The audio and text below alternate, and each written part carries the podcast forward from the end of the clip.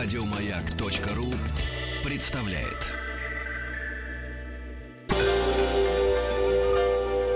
Москва слезам поверит. С Анеттой Орловой. Доброго вечера. И в студии э, я, Анетта Орлова, психолог, и передача «Москва слезам поверит». И сегодня мы э, будем говорить о том, как э, справиться с такой сложной жизненной ситуацией, с таким, наверное, одним из, наверное, самых таких страшных событий в жизни, драматических, дай бог, чтобы не трагических, драматических, как пережить ситуацию развода.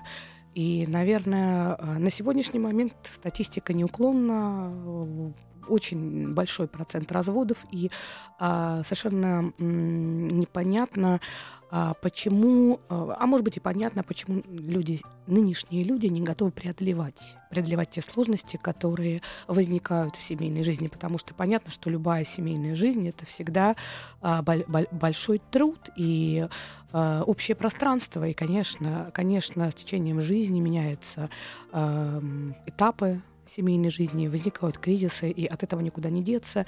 Но, наверное, самое главное, что помогает людям сохранить семью, не всегда это возможно, но если говорить про оптимистичный прогноз, а, помогает людям сохранить семью именно вот эта установка на то, что я вот принял это решение, я женился, или я принял это решение, я принял это решение, я вышла замуж, и я действительно хочу, чтобы этот брак э, продолжал свое существование. А, а, к сожалению, к сожалению, э, как бы мы ни хотели, как бы мы ни старались, все-таки, учитывая, что в паре два человека, понятно, что мы можем отвечать исключительно за 50%, за те 50%, которые зависят от нас. И частенько случается так, что а, на первом этапе мы идеализировали своего партнера, мы его видели совсем другим, и нам казалось, что с ним мы действительно сможем договориться, с ним вместе мы сможем пройти через многие преграды. А, и даже за свои 50% мы можем взять ответственность. Но всегда нужно помнить о том, что другой человек, он в конце концов может заблуждаться, другой человек может оказаться слабым, а другой человек может оказаться не таким порядочным, в конце концов, другой человек может разочароваться, потому что он тоже на это имеет право. И здесь вот как э, в первую очередь пережить развод? Наверное, э, наверное, самый важный момент это все-таки попытаться защитить свое собственное я. Потому что когда мы сталкиваемся с любой неудачей э, в жизни, очень многое зависит, насколько мы связываем эту неудачу вообще собственной личностью. Если для нас э, ситуация э, развода, мы э, моментально начинаем заниматься стопроцентным самобичеванием, мы считаем, что с нами что-то не то, и мы что-то не сделали, и в этом самобичевании очень углубляемся, то Получается так, что у нас не остается пространства для того, чтобы пережить. Конечно, конечно, любой разрыв это всегда, это всегда некий результат достаточно долгих, э, ну, так скажем, противостояния, долгих э, несогласий, противоречий, которые возникают в паре. Но когда мы абсолютно стопроцентно начинаем винить себя, э, наверное, в этом тоже есть какое-то неуважение к другому человеку, потому что мы как будто бы считаем, что все только зависит от нас э, все сто процентов. Да нет, это не так. Все-таки как бы мы ни старались сколько бы мы ни трудились как много мы не ходили к психологу, как много бы мы передач не услышали, все-таки мы отвечаем исключительно за 50%. И дай бог, чтобы каждому повезло, чтобы партнер тоже хотел расти, меняться, вообще уделял внимание этому, а, вообще стремился сохранить семью. Потому что а, в последнее время очень многих пар, вообще у очень многих людей в ситуации, связанной с семейной жизнью, возникает такая установка на избегание проблем. Кстати говоря, особенно если мы говорим о браках незарегистрированных. Потому что, когда проводилось исследование, чем отличается гражданский брак, ну, неофициальный брак от официального, то ключевым там фактором было то, что а, все-таки партнеры в официальном браке в большей степени у них есть ориентация на сохранение семьи, на удержание этой ситуации, в то время как в неофициальном у партнеров очень часто э, сама схема работает как э, избегание проблем. И когда они сталкиваются с какими-то сложностями, они раз и переключаются. Ну, вот это не то, попробовал, пробный брак не удался, пошли дальше. И это тоже один из вариантов. И сегодня мы будем говорить о том, как пережить развод, как постараться э, справиться с ситуацией. Э, и Телефон прямого эфира 728-7171 с кодом города Москвы 495. Номер для отправки сообщений в WhatsApp 8 967 103 5533. Также работает смс-портал с номером 5533. Начинайте свое сообщение со слова «Маяк». И, как обычно, я хочу сказать, что нет ничего более дорогого, более ценного, чем настоящие жизненные истории. Истории тех людей, которые столкнулись э, с таким э, трудным моментом, с, таким, с такой трудной ситуацией, как развод, и как они э, справлялись, как они переживали. Может быть, кому-то нужно в данный момент поделиться, потому что иногда просто рассказав о том, что с тобой происходит, мы вентилируем свои чувства, нам становится проще. И на какие-то вопросы мы слышим ответы, причем очень часто эти ответы есть внутри у нас у самих, но мы почему-то делаем все, чтобы самих-то себя и не слышать, ищем все время авторитетов где-то там на стороне. А иногда просто другой человек, там, психолог, просто э, друг, э, знакомый, э, может быть тем зеркалом, в котором мы увидим то, на что мы не хотим смотреть. Вот. И э, мне бы хотелось бы сказать, что вообще ситуация развода — это ситуация, которая э, ну, не просто так, да, э, Алла Борисовна говорила о том, что расставание — маленькая смерть. И э, в какой-то степени э, стадии реабилитации после развода, они очень совпадают со стадией реабилитации, проживания э, в связи с э, ситуацией утраты близкого человека, проще говоря, с, в ситуации смерти. То есть, опять же, здесь есть разные да, типы горевания. Нормальное горевание, оно, когда человек проходит все стадии и выходит из этого состояния, и потом может жить дальше, но оказывается, горевание может быть и патологическим, особенно у э, зависимых личностей, у людей, которые растворяют себя в отношениях.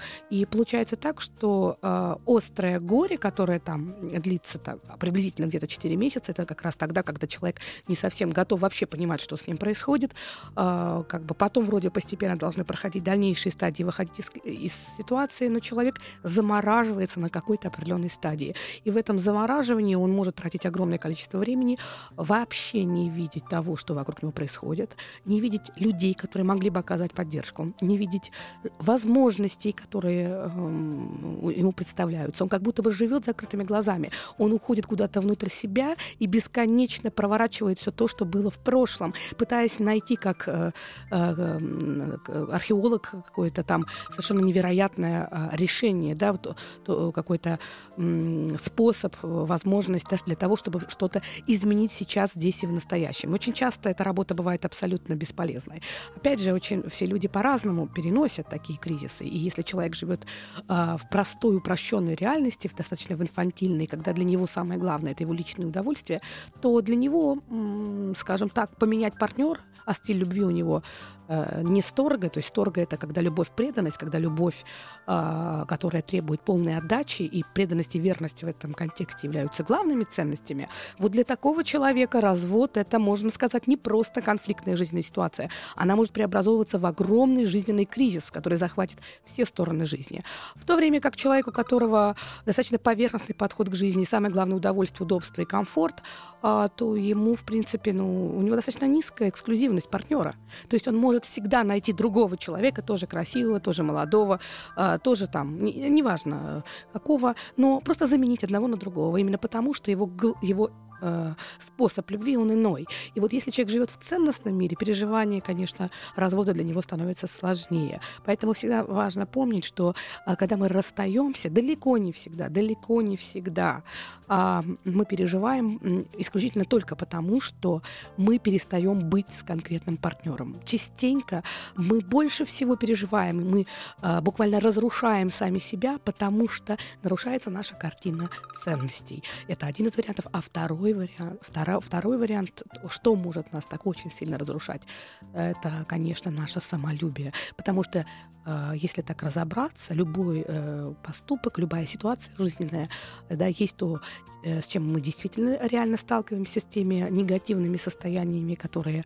именно для нас важны, ну, например, одиночество, грусть и так далее. Оно есть еще огромное количество а, социально э, сформированных неприятных эмоций. Например, ощущение, что ты брошенная, ощущение, что ты никому не нужна, ощущение, что э, над тобой будут смеяться, ну и все остальное, весь этот социальный контекст, который тоже может очень сильно давить. Иногда, если отделить жизненную ситуацию от э, и понять, что не все зависит от нас, и к нашей личности это имеет далеко не 100% стопроцентные отношения, вроде бы как э, становится гораздо проще. Да, это так, но я при этом живу, и э, каждая минута моей жизни, каждый вздох, э, каждая снежинка, которая сегодня падает мне на голову, она моя, она принадлежит мне, и я не готов отдавать здесь и сейчас свою собственную жизнь ради э, воспоминаний э, о том, чего уже не вернуть. Но, к сожалению, к сожалению, очень часто в отношениях так получается, что тот партнер, которого оставляют, то есть тот партнер, который не хочет разводиться,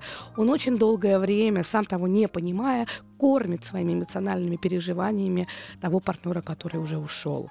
И а, проживая вновь и вновь чувства ревности, злости, гнева, обиды, вины и всего остального, мы буквально утрачиваем ресурс для того, чтобы жить и для того, чтобы строить свою жизнь. Мы как будто бы кирпичики все относим вот э, тому другому человеку, который, в принципе, он хороший, замечательный, но он уже не с нами, и наши пути разошлись, и каждый день мы делаем собственный выбор. И от того, какой выбор мы сделали здесь и сейчас, будет зависеть наша жизнь. И если э, тот человек, который с нами делает определенный выбор, он тоже должен будет от чего-то отказаться, так же, как и мы. Поэтому, наверное, очень важно помнить, что э, сегодняшний день никогда не повторится. И, наверное, имеет смысл прово- чувствовать и проводить его приятно для себя, насколько это возможно. И у нас много звонков. А, добрый, добрый день. Алло. Здравствуйте. Здравствуйте, здравствуйте. А, здравствуйте, меня зовут Ольга. Да, Оля. А, у меня такая ситуация. У меня сын, значит, жил гражданским браком, и вот буквально недавно они расстались. Она беременная, причем расставание произошло по ее инициативе. Она, в общем-то, сказала, что ну, он не нужен, так скажем. Он хороший, он замечательный, но он не нужен. И вот э, с сыном происходит вообще что-то ужасное. Он вбился в голову, что он недостаточно хорош, что он должен стать еще более совершенным и как бы убедить ее в том, что он, ну, что только он ей нужен и так далее, и так далее. В общем, и он не слышит, что я ему говорю, я просто не знаю, что мне делать. Да, скажите, пожалуйста, сколько времени а, они вместе? Ну, год. Год. А этот брак был, в первую очередь, кто был больше заинтересован в брачности? Они вместе это решили, ну, то есть вместе это было, и все было хорошо, как бы ничего не предвещало. А ее, э, ее претензии, почему она решила разойтись? Никаких претензий, просто я, оказывается, тебя не люблю, я вот попыталась, ты хороший, но ты иди подари свою любовь кому-нибудь другому, мне твоя любовь не нужна. Ну да, это такой очень неоптимистичный э, прогноз, потому что как-то, в общем, это обычно нету какой-то энергии в этих отношениях, как мне слышится, как будто бы она вот даже не хочет ни в чем разбираться. А был ли какой-то конфликт до этого или не было? Нет, конфликта не было. Угу. А, вы знаете, ну, все, что вы можете сейчас сделать для своего сына, это просто ну, быть э, рядом, потому что, к сожалению, да, для него самое главное сейчас это э, его переживания, его сверх... Сейчас как бы образовалась ценная идея такая, что он должен любой ценой а, ее вернуть. Э, объясню. Это так называемая первая, даже она может быть не первая, а вторая фаза. Э, первая фаза обычно шока, когда человек буквально в ужасе находится, в эмоциональном ступоре он так испытывает отстраненность и как бы вот такой или внутренний взрыв может быть, и даже может такое у него утрачиваться чувство реальности. А вот на второй фазе там начинается такая стадия отрицания, то есть он не верит в реальность того, что происходит, и э, он абсолютно уверен, что он должен сделать все, что нужно, чтобы ситуация изменилась к лучшему. И вообще сам факт потери на этом этапе он как бы отрицается. И э, если даже не сам факт потери, то он считает, что в данный момент это не так, но должно исправиться. Так так работает его как бы защитный механизм, так работает работа, э, работа переживания. То есть вот сейчас какое-то время он в это не верит, пройдет... Это такой естественный защитный механизм. Э, он должен как бы поддерживать эту иллюзию, потому что когда он говорит, я буду лучше и все у нас будет хорошо, это то время, когда его психика к этому привыкает. Потом, скорее всего, наступит фаза агрессии, то есть стадия агрессии, когда он начнет понимать, что вообще-то а, вернуть это сложно, это будет и гнев, и раздражение, и недовольство, и могут быть какие-то ссоры, конфликты ну, это поэтапно. Все, что вы можете, это быть рядом и поддерживать его. И, конечно, э, опять же, здесь э, какой характер у вашего сына. Потому что есть люди, которые э, проще из этого выходят, есть люди, для которых это становится таким центральным, таким. Это его первая любовь или все-таки не первая? Ну, серьезные отношения, я бы сказала, первые. Но он действительно очень серьезно ко всему относится. Он человек очень ответственный и добрый, хороший, и вот и с ребенком сейчас он сбился в голову, что он тоже хочет его воспитывать. Я говорю, ты понимаешь, что этого не будет, ты не сможешь находиться с ним каждую минуту. Да, ты сможешь брать его там на выходные, как-то еще, ну, ну, не слышит вообще. Они, и сейчас не будет слышать, мало всего прочего, когда вы говорите, что ты не сможешь его воспитывать, ему становится еще хуже. Поэтому э, скажите, что, ну, э, может быть, брак и э, как бы прекращает свое существование, но ты будешь э, как отец участвовать. Э, я чем смогу, тебе помогу. Хотя у меня очень много вопросов, в том числе и по этому поводу, э, почему, да, женщина, если не было какого-то а, серьезного конфликта, вот так вот, при этом должен родиться ребенок, а какой срок беременности? 20 недель, по-моему. 20 недель. Ну, странно. Вот есть очень много э, того, на что у нас нет ответов с вами. И, к сожалению, да, э, либо ему нужно сейчас обращаться к психологу в вашем городе. Это, конечно, был бы самый лучший вариант, потому что вот эта работа с гореванием, но требует сопровождения. Либо, если вы чувствуете, что сын сам не справляется. Есть люди, которые просто это все проживают. Вот, а вы со своей стороны поддерживаете его, будьте рядом и говорите, что в любом случае, э, в любом случае вы его как бы всегда будете ему опорой, а с ребенком он сможет общаться. Но это минимум, что можно вот так в рамках нашей такой консультации вам сказать. Всего вам хорошего, до свидания, Оля. А, и у нас еще звоночек. Д- д- д- добрый день. Здравствуйте. Здравствуйте. Черный. Здравствуйте, меня Дмитрий зовут. Да, здравствуйте, я вас слушаю. Да, хотел бы поделиться вот с вами. Э, я был в браке 10 лет, э, вот, и э, произошел развод, ну, по желанию супруги. Здесь была такая ситуация, что она полюбила другого, ушла к другому. Вот, и я достаточно, ну, долго, тяжело все это переживал.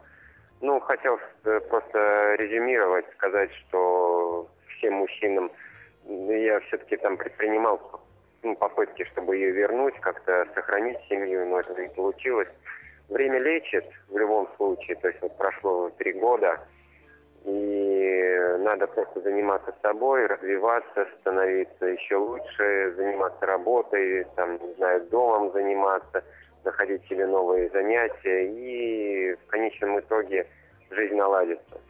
Вот. Это действительно так. Это действительно так, потому что чем больше ты э, фокусируешь э, свою жизнь, э, свое сознание на том, что ты сделал не так и как это все можно изменить, как вернуть и вообще как это плохо, что все так сложилось. То есть получается это разрушительные эмоции, которые отнимают э, энергию настоящего. И, э, и наоборот, взять и составить себе список из 10 пунктов. Как бы я могла или как бы я мог подарить себе самой любовь Э, опять же, что подразумевать под любовью? Любовь через заботу, через уважение, через интерес. И здесь, э, оказывается, достаточно э, просто можно для себя открыть какие-то моменты, о которых ты дальше, раньше не видел. А подарить себе любовь это не обязательно исключительно пойти в салон красоты, потому что есть определенные шаблоны, сделать новую прическу, что-то уже очень хорошая история. А вот, или пойти в фитнес, и это очень важно, потому что занятие спортом очень э, способствует выбросу э, как бы эндорфинов, мало всего прочего, когда ты начинаешь прорабатывать да, телесно ту ситуацию, которая у тебя есть, очень многие зажимы, блоки, весь тот архив негативный, который копится, сбрасывается вместе с занятием спортом. И, но кр- кроме всего прочего, еще, наверное, такие важные моменты, как полюбить себя, а, как если бы вы были бы ребенком, пожалеть своего внутреннего ребенка, подарить любовь своему внутреннему ребенку, потому что у каждого из нас есть этот маленький мальчик или маленькая девочка, которая очень нуждается в любви и заботе. Наверное, это та э, девочка, которая должна, несмотря ни на что, э, услышать, что как бы что ни было, я тебя люблю, ты самое лучшее. Я сделаю все для того, чтобы ты была счастливая.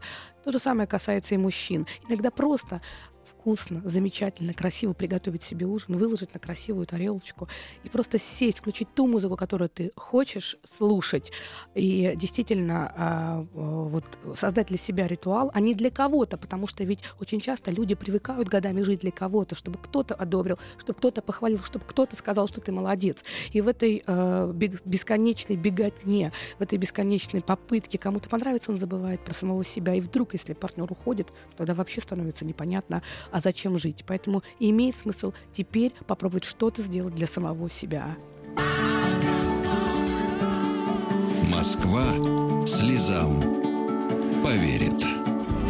С Орловой. Доброго вечера. В студии я, Анетта Орлова, психолог. И сегодня мы в рамках передачи «Москва слезам поверит» говорит, говорим о такой э, важной теме, на такую важную тему, как развод, э, как его пережить, какие бывают психологические последствия развода для э, партнеров, для уже бывших супругов. И э, телефон прямого эфира 728-7171 с кодом города Москвы 495. Номер для отправки сообщений в WhatsApp 8 967 103 5533. А также работает смс-портал с номером 5533. Начинайте свое сообщение со слова «Маяк». И опять я хочу сказать, что самое главное, самое ценное, самое бесценное – это, конечно, жизненные примеры, жизненные истории. То, с чем сталкиваются наши радиослушатели, те вопросы, те, может быть, внутренние конфликты, которые хотелось бы проговорить. Поэтому звоните, будем вместе разбираться и будем вместе приходить к каким-то таким вот выводам выходом. И, может быть, это будет полезно для кого-то. И кто-то, может быть, проживет этот развод легче, а для кого-то это может быть и способом не допустить э, такой неприятной жизненной ситуации. И у нас есть звонки. Добрый вечер. Добрый вечер. Добрый вечер. Да, здравствуйте, здравствуйте. Здравствуйте, меня зовут Константин, и я хотел поинтересоваться такой ситуацией. А, встречался, ну, как бы брака не было. Но встречались и все, и потом как бы очень долго человек меня обманывал, все выяснилось, был разрыв, и меня волнует просто другое. После этого разрыва э, я стал э, нелюдим, я перестал э, желать каких-либо отношений и просто живу один. Ну, как бы я как бы ничего плохого в этом не вижу, но вокруг меня все говорят, ну как ты, ты вот одиночкой стал. Да. Вы знаете, Константин, на самом деле, э, я думаю, что здесь э, для вас вот эта ситуация с разрывом, она как раз это та история, про которую я говорила, что для тех людей, для которых такие ценности, как преданность, верность, являются ключевыми, именно для таких людей ситуация, когда они сталкиваются с изменой, когда они сталкиваются с предательством, а, а это именно разворачивается в такой большой жизненный кризис. И тогда, опять же, все по-разному реагируют, у каждого свои способы прожить это горе. По всей видимости, вы нашли такой способ, замкнулись внутри самого себя. И вот этот страх, какой-то глубокий страх, что в жизни вдруг, если я выстрою с кем-то отношения, то я опять стану уязвим. То есть когда я с кем-то в отношениях, когда я кому-то доверяю, то меня могут предать. И единственный способ для того, чтобы тебя не предали, это значит вообще не быть в отношениях и никому не доверять. Вот мне кажется, что вы так забрались в какое-то такое психологическое убежище. То есть вы как бы сами забрались в какую-то башенку, там ее выстроили и, наверное, разделили, отделили, я бы сказала, не разделили, отделили, отделили себя от этой жизни. Сейчас вы как будто бы так наблюдаете за этой жизнью. Вроде бы безопасно, вроде бы там нет самого страшного, да, такого удара, травмы. Но с другой стороны, а, не очень-то и хорошо. Как-то скучно и, может быть, где-то тесно. Надо пробовать выбираться по чуть-чуть, по чуть-чуть выбираться из этой башенки.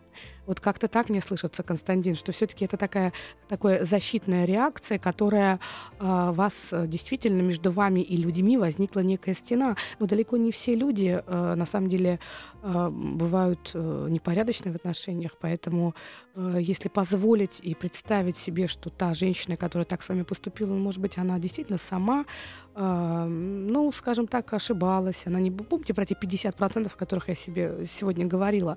Может быть, она ошибалась, может быть, она э, в принципе не способна была на настоящее чувство, и для нее любовь это в принципе игра или невротическая влюбленность, которая всегда сменяется.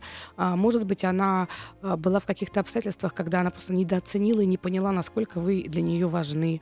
В конце концов, у всех разное воспитание, но мы не можем по одному какому-то, по одной какой-то жизненной ситуации просто лишить себя вообще всех э, всего живого того, что идет к нам в этой жизни. Нет ничего более дорогого, чем любовь, взаимная любовь.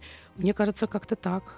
Вот э, я так это слышу. И вам а, я желаю попробовать даже вот по чуть-чуть, по чуть-чуть. Не надо сразу доверять кому-то на 100%. Не надо.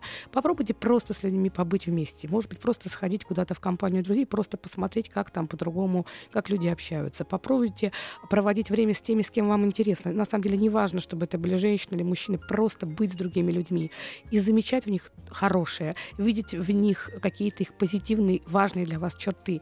Постепенно, постепенно, со временем временем будут, будут возвращаться силы для того, чтобы был ресурс на новые отношения. Просто вы очень истощились, пережив все это.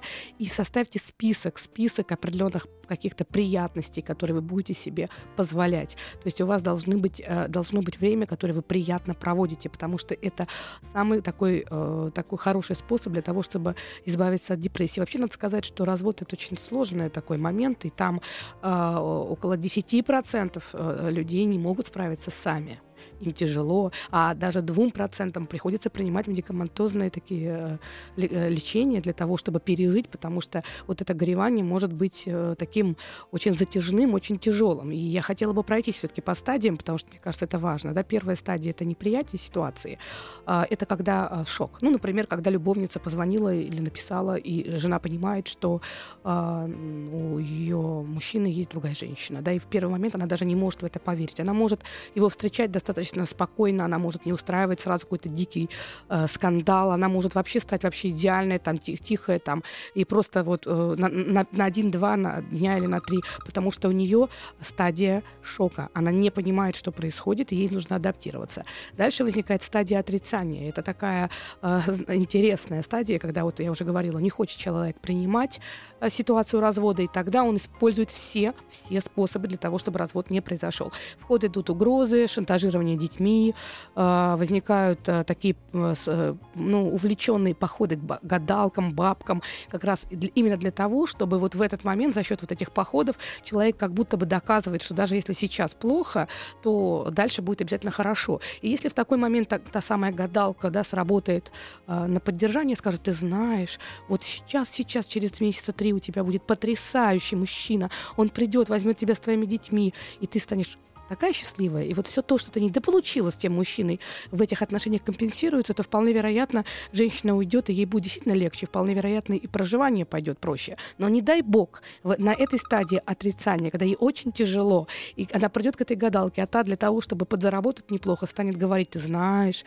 у него другая женщина, там еще ребенок родился, и ты вообще, если сейчас ничего не сделать, останешься одна на ближайшие 40 лет, вот тогда, если психика, да, нестабильная, а люди, которые идут к таким э, прибегают к таким способам, они часто очень эмоционально нестабильны, чувствительны, то тогда, да, для человека это может воз... Э, ну, очень могут быть такие тяжелые последствия.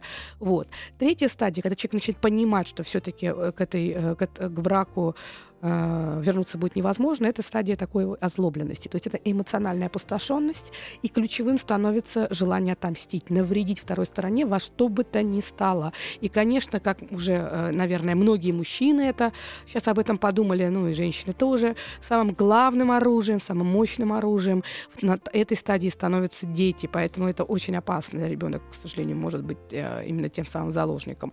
Вот. Следующая стадия — это стадия э, переговоров, когда вроде бы постепенно-постепенно угасает вот это такое негативная, такой острая реакция, человек начинает привыкать э, к тому, что жизнь поменялась, и возникает огромное количество сложностей, и ресурса нужно больше, усилий нужно больше, и тогда пытаются как-то договориться. Вот на этой стадии часто бывают ухудшения здоровья, да, у того партнера, который остался один, потому что он не понимает, как дальше жизнь. А вот. Э, очень часто начинают дети болеть, потому что на этой стадии дети как бы берут на себя функцию, как бы, чтобы э, цементировать эти отношения. И надо сказать, что эти стадии, кстати, если они проходят, если все проходит адекватно, если это нар- нормальное переживание, а не патологическое, то эта стадия, сменяя одну на другую, постепенно приводит к человеку к тому, что он успокаивается. И когда он успокоился, опять же, ему требуется определенное количество времени для того, чтобы он наполнился ресурсом, наполнился верой в то, что а, в его жизни, да, какой-то этап его жизни закончился. А, вот с этим человеком что-то уже осталось позади. Но остается, э, но то, что сейчас мы развелись, это не отметает тех лет, которые были прожиты. Не стоит их обесценивать. Нужно по -по посмотреть, а что я могу еще получить от этой жизни. Потому что жизнь, она длинная. И очень часто завтра лучше, чем вчера. Москва слезам поверит. С Анеттой Орловой. Доброго вечера. И в студии Анны Орлова, психолога. Сегодня мы говорим о том, как пережить развод, какие психологические последствия, какие стадии проходит человек, когда разводится. И телефон для связи со мной 728-7171 э, с кодом города Москвы 495. И у нас есть звонки. Добрый вечер. А, добрый вечер. Да, здравствуйте. Здравствуйте. Меня зовут Плана. А, Анна, большое спасибо. Вас всегда очень интересно слушать. Спасибо вам. Я к вам звоню за советом. Мне 44 года, и два года назад я развелась после 20 лет брака. А, и переживала очень тяжело. То есть это для меня настолько вот неожиданность и шок и стресс. Но как-то я настолько хотела быть счастливой, я очень старалась. И, в общем-то, за эти два года, я считаю, у меня жизнь наладилась. у меня появился другой человек, он меня любит, я его люблю, он моих детей принял, мы же принял, мы живем вместе. Но вы знаете, что меня мучает? Я постоянно вот провожу работу над ошибками. Мне все кажется, я пытаюсь докопаться до сути, почему же так произошло. И мне кажется, если я вот не пойму, то в будущем у меня тоже могут возникнуть какие-то проблемы. И вот эта работа над ошибками, она меня просто изводит. Я не знаю, что с этим делать. Вы знаете, э, это как раз очень тот важный момент, о котором говорила в начале передачи, что очень часто вот эта попытка определить эту причинно-следственную связь и найти вот тот корень, он может очень сильно а, человека утянуть вниз, потому что вы как будто бы живете вот здесь и сейчас, и у вас все в настоящем очень неплохо, но как будто бы вы идете вперед, а смотрите куда-то назад. Представляете, как можно идти вперед и можно спотыкнуться, можно удариться, потому что вы не смотрите на тот путь, вы не смотрите под, те, под свои ноги на ту дорогу, на те красивые деревья, которые сейчас у вас э, справа, слева, да, на то солнышко, которое впереди вас. Вы пытаетесь разглядеть, что вы сделали не так в прошлом, почему там стало теперь пасмурно. А, всегда помните, что а, не все зависит от нас. И поиск причины – это часто поиск виноватого.